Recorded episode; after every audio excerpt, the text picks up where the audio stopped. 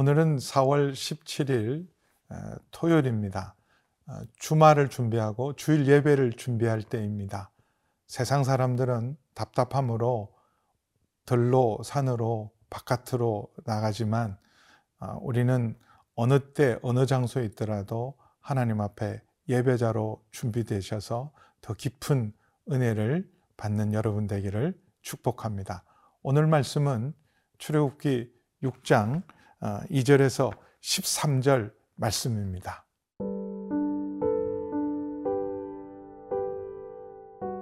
출애굽기 6장 2절에서 13절 말씀입니다. 하나님이 모세에게 말씀하여 이르시되 나는 여호와이니라 내가 아브라함과 이삭과 야곱에게 전능의 하나님으로 나타났으나 나의 이름을 여호와로는 그들에게 알리지 아니하였고 가나안 땅 곧 그들이 거류하는 땅을 그들에게 주기로 그들과 언약하였더니 이제 애굽 사람이 종으로 삼은 이스라엘 자손의 신음 소리를 내가 듣고 나의 언약을 기억하노라. 그러므로 이스라엘 자손에게 말하기를 나는 여호와라.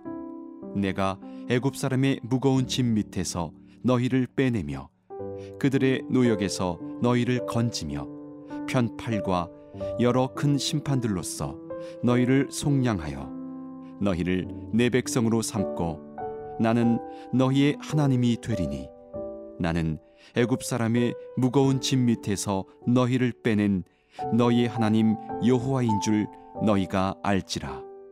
내가 아브라함과 이삭과 야곱에게 주기로 맹세한 땅으로 너희를 인도하고 그 땅을 너희에게 주어 기업을 삼게 하리라.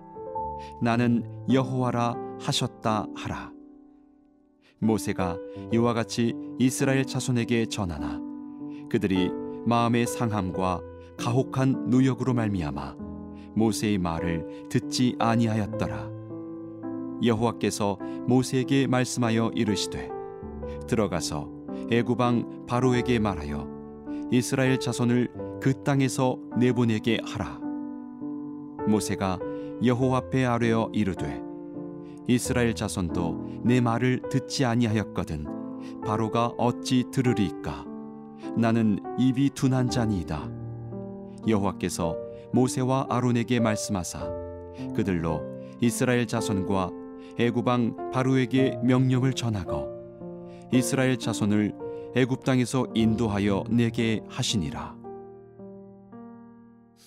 아, 오늘 어, 제목이 이렇게 되어 있습니다. 좌절되는 상황에서도 약속만 붙들고 순종하십시오. 아, 저는 큐티하다가 어떨 때는 이 제목의 은혜를 많이 받아요. 제목만 붙들어도 하루 종일 좋은 큐티를 할 수 있습니다.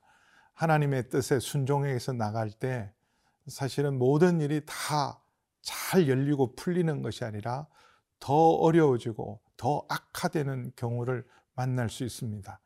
어렵게 순종하고 결단하고 그렇게 나갔는데도 불구하고 오히려 바로를 통해서 더 무거운 짐을 지게 되고 상황은 더 악화되고 백성들은 더 원망하게 되는 이런 상황에 처했을 때 하나님께서 다시 한번 모세에게 말씀하십니다. 2절, 3절 말씀 보시면 하나님이 모세에게 말씀하여 이르시되 나는 여호와니라. 나는 여호와니라. 처음으로 하나님께서 하나님 당신의 이름을 자신의 이름을 알려 주십니다. 여호와로 알려 주십니다. 이전에는 조상의 하나님이었죠. 아브라함의 하나님, 이삭의 하나님, 야곱의 하나님, 전능하신 하나님, 엘샤타의 하나님으로는 계시하셨지만 처음으로 하나님께서 당신의 이름을 우리에게 알려줍니다. 모세를 통해서 처음으로 우리 하나님은 여호와 하나님 스스로 계신 분, 모든 것에 모든 것이 되시는 분, 그 여호와 하나님, 신실하신 하나님, 말씀하신 것을 반드시 이루시는 하나님, 모든 것을 계획한 대로 반드시 성취하시는 하나님이심을 모세를 통해서 처음으로 선포하십니다. 아, 이름을 알리신 것은 친밀함이죠. 아, 우리도 어떤 사람을 만났을 때 서로 이름을 안다는 것은 이제는 서로 친밀한 관계, 공식적인 관계 속에 들어간 것입니다. 그래서 하나님께서 모세에게 이름을 알려준 것은 이제는 특별한 관계, 공식적인 관계, 친밀한 관계됨을 선포합니다. 어렵고 힘들 때 주님과의 그 친밀함을 확인하는 것이 얼마나 큰 힘이 되는지 모릅니다. 여호와 하나님이 나의 하나님이시다.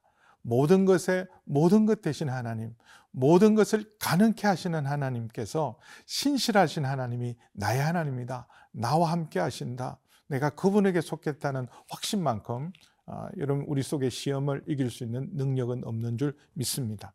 그러면서 하나님께서 이제 언약을 내가 성취하겠다. 이제 약속했던 그 약속을 이루실 때가 됐다는 것을 선언하십니다.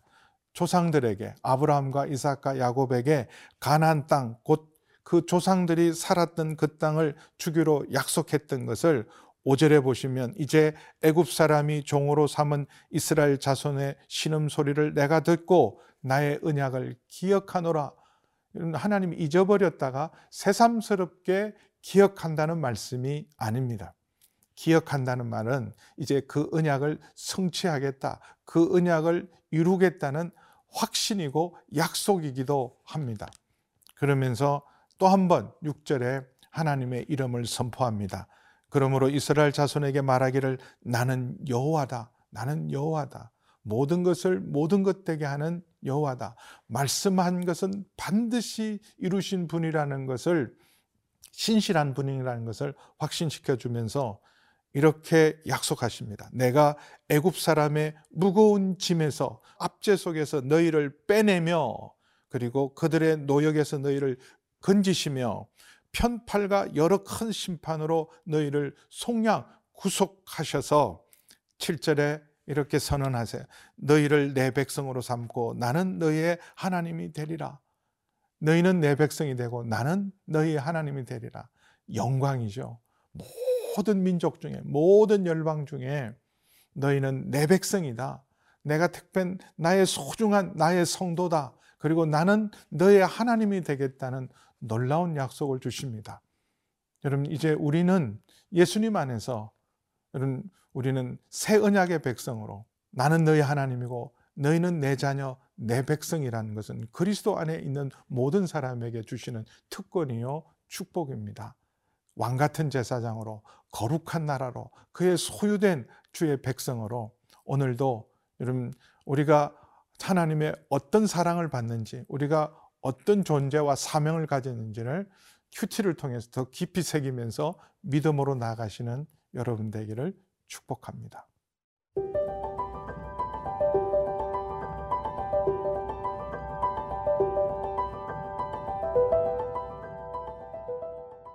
예, 8절 말씀을 함께 보시겠습니다. 내가 아브라함과 이삭과 야곱에게 주기로 맹세한 땅으로 너희를 인도하고 그 땅을 너희에게 주어 기업으로 삼게 하리라 나는 여호와라 하셨다. 좌절되는 상황 속에서 또 한 번 약속을 주십니다. 그래서 반드시 조상들에게 약속한 그 맹세한 땅을 너에게 주어서 영원한 기업으로 삼겠다. 나는 여호와다. 이를 성취하는 여호와 약속한 것을 반드시 이루시는 분 신실하신 하나님을 붙들어라. 그 하나님께서 맹세하신 그 가나안 땅을 우리에게 영원한 기업으로 주시기로 약속하시고 그 이름을 알려오셨다는 그 놀라운 은혜를 전했음에도 불구하고 백성들은 오히려 모세의 말을 듣다가 더 어려워졌어요. 더 힘들어졌어요. 그래서 다시 한번 모세가 와서 하나님께서 약속을 반드시 지키신다. 그래서 우리를 구원하실 것이다. 이제 언약을 기억하시고 우리를 약속의 땅으로 인도하는 말이 오히려 사실은 허황하게 들렸을 수도 있습니다. 지금 와서 이렇게 어렵고 힘든데 그게 다 무슨 소용이냐? 오히려 듣지 않습니다. 그럴 때 다시 한번 흔들리는 모세에게 하나님 또 한 번 말씀을 주셨습니다. 11절에 들어가서 애굽왕 바로에게 말하여 이스라엘 자손을 그 땅에서 내보내라.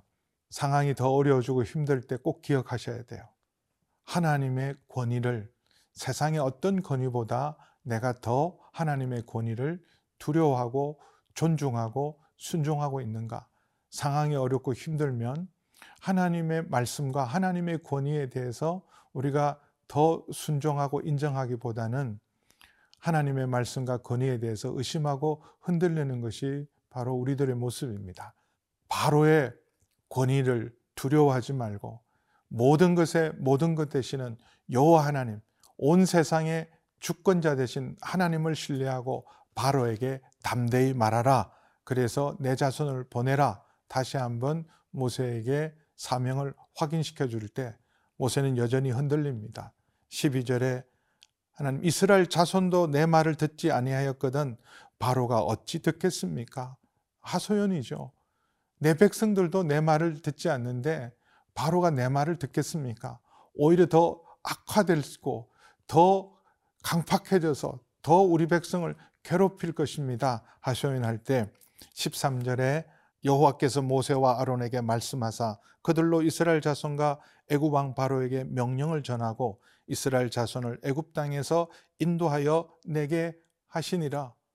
그럼 답답할 만큼 하나님 동일한 말씀을 하시는 것은 이 말씀은 반드시 이루어져요. 세상의 어떤 방해에도 불구하고 또 어떤 의미로는 우리가 믿지 않고 흔들릴지라도 하나님 말씀은 반드시 이루어짐을 또 한 번 확인시켜 주시면서 모세를 무장합니다. 하나님의 방법은 의외로 단순해요. 흔들릴 때마다 두려워할 때마다 우리 안에서 의심이 올 때마다 하나님이 주시는 처방은 말씀을 반복해서 주시는 것입니다. 큐티의 축복이죠. 우리가 여러 가지 시험과 어려운 상황, 낙심될 때도 하나님 말씀 앞에 머물고 말씀을 주야로 묵상하고 말씀을 반복적으로 들으면 흔들리는 믿음도 세워질 수 있고 세상을 이길 수 있는 능력과 믿음과 사명으로 새로워질 수 있습니다. 말씀을 믿으십시오. 하나님을 신뢰하십시오. 그래서 반복적으로 말씀 앞에 머물고 매일매일 큐티하는 것이 우리의 믿음이 세워지고 흔들리는 믿음도 붙들어주고 믿음의 길, 사명의 길을 갈 수 있는 힘이 된다는 사실을 오늘 말씀을 통해서 또 한 번 체험하시고 믿음으로 나가는 여러분 되기를 축복합니다.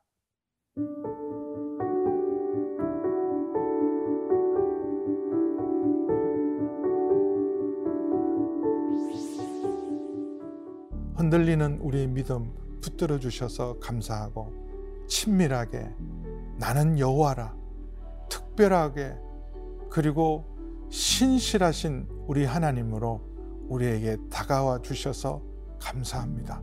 모든 것에 모든 것 되시는 여호와 하나님을 온전히 신뢰하고 말씀으로 승리하는 저희 모두가 되게 하여 주시옵소서. 예수님의 이름으로 기도하옵나이다. 아멘.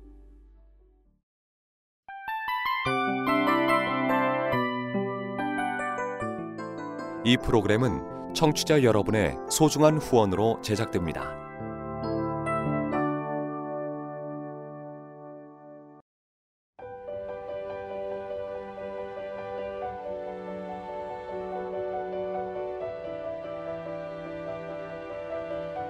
세상에는 수많은 교회들이 있지만 더 깊이 있는 말씀 강해를 찾기 위해 크기로만 교회를 선정하지 않습니다.